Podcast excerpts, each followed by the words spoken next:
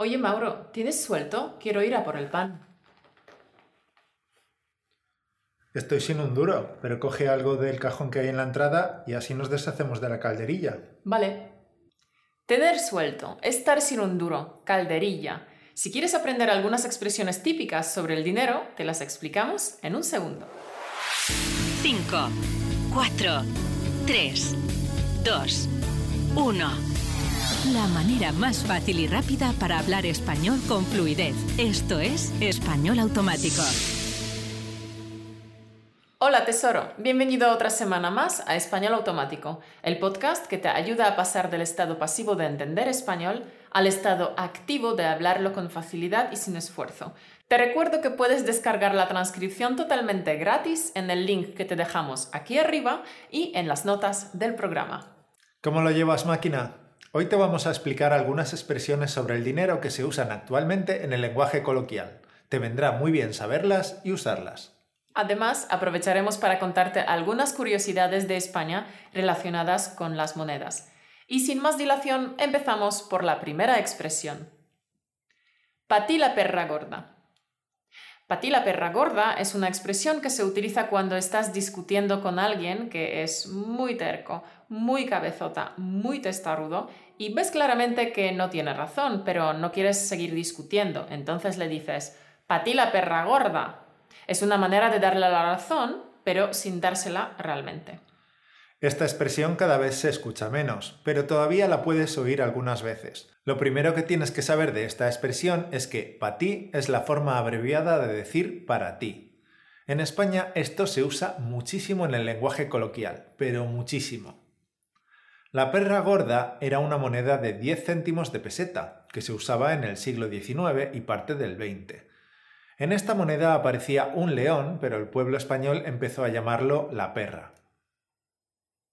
Ser un pesetero. Ser un pesetero. Puedes decir, Miguel es un pesetero. Un pesetero es una persona tacaña, avara, que no quiere gastar dinero. No requiere mucha explicación, ¿verdad? La peseta era la moneda que había en España antes de la entrada del euro, así que todavía puedes oír muchas expresiones relacionadas con esta moneda. La entrada en el euro no ha sido nada fácil en España. En menos de un año, la mayoría de los productos pasaron a costar el doble de lo que costaban antes. Los bancos regalaban unas pequeñas calculadoras para que pudiéramos calcular la conversión. En las tiendas, las etiquetas de los productos indicaban ambos precios, en euros y en pesetas. Han pasado casi 20 años desde la entrada del euro, pero el supermercado en el que hacemos la compra online todavía nos indica la factura en euros y en pesetas. Y todavía hoy en día algunas personas mayores siguen pensando en pesetas en vez de en euros. Mirar la peseta. Mirar la peseta es una expresión que significa pensárselo mucho antes de gastar dinero. Se dice de las personas que procuran mantener sus gastos al mínimo para poder ahorrar. Se dice que miran la peseta. Por ejemplo, los vecinos de al lado se han comprado una nueva televisión de plasma. Estos no miran nada la peseta se lo gastan todo. No valer un duro.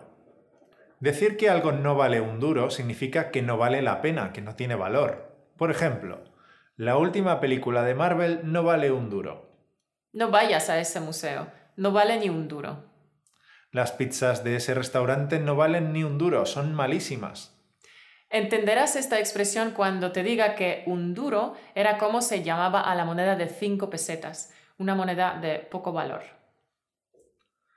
Valer cuatro duros. Se dice que algo vale cuatro duros cuando es muy barato. Por ejemplo, esta camisa es bastante bonita, pero me ha costado cuatro duros. Ese restaurante es genial. Por cuatro duros comes bastante bien. No tener un duro, estar sin un duro. Como te puedes imaginar, no tener un duro significa no tener dinero o tener demasiado poco dinero, o no llevar dinero encima. Y estar sin un duro significa exactamente lo mismo, no tener dinero. No dar dos duros por alguien. No dar dos duros por alguien significa que no confías en que esa persona tenga la capacidad de lograr algo. Por ejemplo, Santiago tiene el examen del carnet de conducir la semana que viene, pero no doy dos duros por él. Lo que quiere decir es que no crees que Santiago pueda aprobar el examen. Nadie da duros a cuatro pesetas. Como hemos dicho antes, un duro era la moneda de cinco pesetas. Y hay una anécdota del pintor Santiago Rusiñol. Decía que la gente era muy desconfiada e hizo una apuesta con sus amigos. Él se pondría en la plaza de Cataluña a vender duros al precio de cuatro pesetas y estaba seguro de que nadie compraría pensando que debía tratarse de un engaño. Y así fue. Lo que no sabemos es si este refrán es anterior o posterior a esta anécdota, pero es una frase que oirás cuando algo parece ser demasiado barato. Por ejemplo, he visto una web donde venden unos pendientes de toes por 15 euros, pero no sé si fiarme.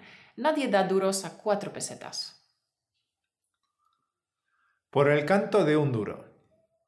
El canto de las monedas es su borde, y claro, es algo muy pequeño, muy fino.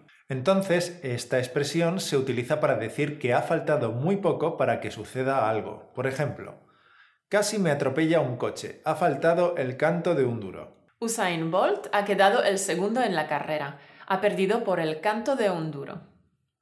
Cuando subimos al tren ya estaba poniéndose en marcha, hemos llegado por el canto de un duro. Ser un mileurista.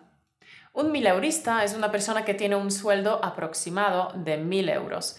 Antes de la crisis se consideraba que mil euros al mes era más bien poco. Pero con la crisis los sueldos descendieron y actualmente ser mileurista casi se considera una suerte. Ahora vamos a ver otras formas de llamar al dinero que son bastante habituales. Pasta gansa. Al dinero también se le llama pasta. Tener pasta es tener dinero y se le llama pasta gansa a una cantidad muy grande de dinero, especialmente si se ha conseguido de manera demasiado fácil. Dinero negro, caja B.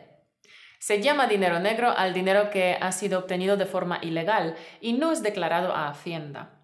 La caja B o el dinero en B es el que no se declara a Hacienda aunque se obtenga de forma legal.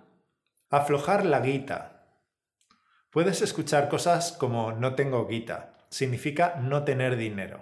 Una guita es una cuerda pequeña y delgada, y como antiguamente el dinero se guardaba en una bolsita cerrada con una guita, apareció la expresión aflojar la guita, que significa dar el dinero. Se usa sobre todo en los ambientes flamencos y rockeros. Tener suelto. Tener suelto significa tener dinero en monedas de poco valor. Imagínate que vas a una tienda a comprar algo pequeño, como un caramelo. El caramelo cuesta 5 céntimos y entonces te das cuenta de que solo tienes un billete de 50 euros. A veces esto es un problema para las tiendas porque luego no tienen cambio para dar a los clientes, así que es muy probable que te pregunten, ¿no tienes suelto? Lo que te preguntan es si no tienes una moneda más pequeña. Calderilla. A un montón de monedas pequeñas se le llama calderilla. Por lo visto, este nombre se debe a una moneda de poco valor que se usaba en Filipinas en el siglo XVIII. Esta moneda era de cobre, el mismo metal con el que se hacen los calderos. Pavos. Antes a la moneda de 5 pesetas, al duro, también se le llamaba pavo. Es una palabra callejera, Ahora esto ya no se usa, pero lo puedes encontrar en la literatura española. Estar sin blanca. Estar sin blanca significa no tener dinero. La blanca era una moneda de la Edad Media llamada blanca del Agnus Dei. A pesar de ser una moneda tan antigua, la expresión ha permanecido hasta nuestros días. Bueno, aquí las tienes. 19 expresiones españolas con el dinero. Son un montón de expresiones, ¿verdad? Tienes que familiarizarte con ellas porque se usan muchísimo. No es nada raro escucharlas y como el dinero es algo que usamos para todo, es importante conocerlas. Y vamos a terminar con una cita motivacional de B.B. King. Lo maravilloso de aprender algo es que nadie puede arrebatárnoslo. Sí, campeón. Hay un gigante dentro de ti, esperando a que lo desafíes para aprender, crecer, cambiar y poder servir a los demás. Invierte en tu futuro, en tus capacidades, en tu mente, en tus conocimientos. Conviértete en una mejor versión de ti mismo. Eso es algo que siempre llevarás contigo, que no se pierde y lo estás haciendo muy bien aprendiendo un idioma como el español. Recuerda que tu capacidad de aprender es tu activo más valioso, así que aprovecha bien el tiempo. Exprime el tiempo al máximo. Y si ya estás harto de intentar aprender español y no conseguirlo, suscríbete a nuestra newsletter y te enseñaremos cómo funciona el método natural de aprendizaje de idiomas. Puedes pinchar aquí arriba o en el link españolautomático.com barra newsletter. Esperamos que te haya gustado este podcast con estas 19 expresiones sobre el dinero. Si es así, danos un like a este vídeo y suscríbete a nuestro canal para recibir una notificación cada vez que publiquemos. Muchas gracias por acompañarnos una semana más. Nos veremos la semana que viene. Hasta el lunes que viene, encanto. Chao.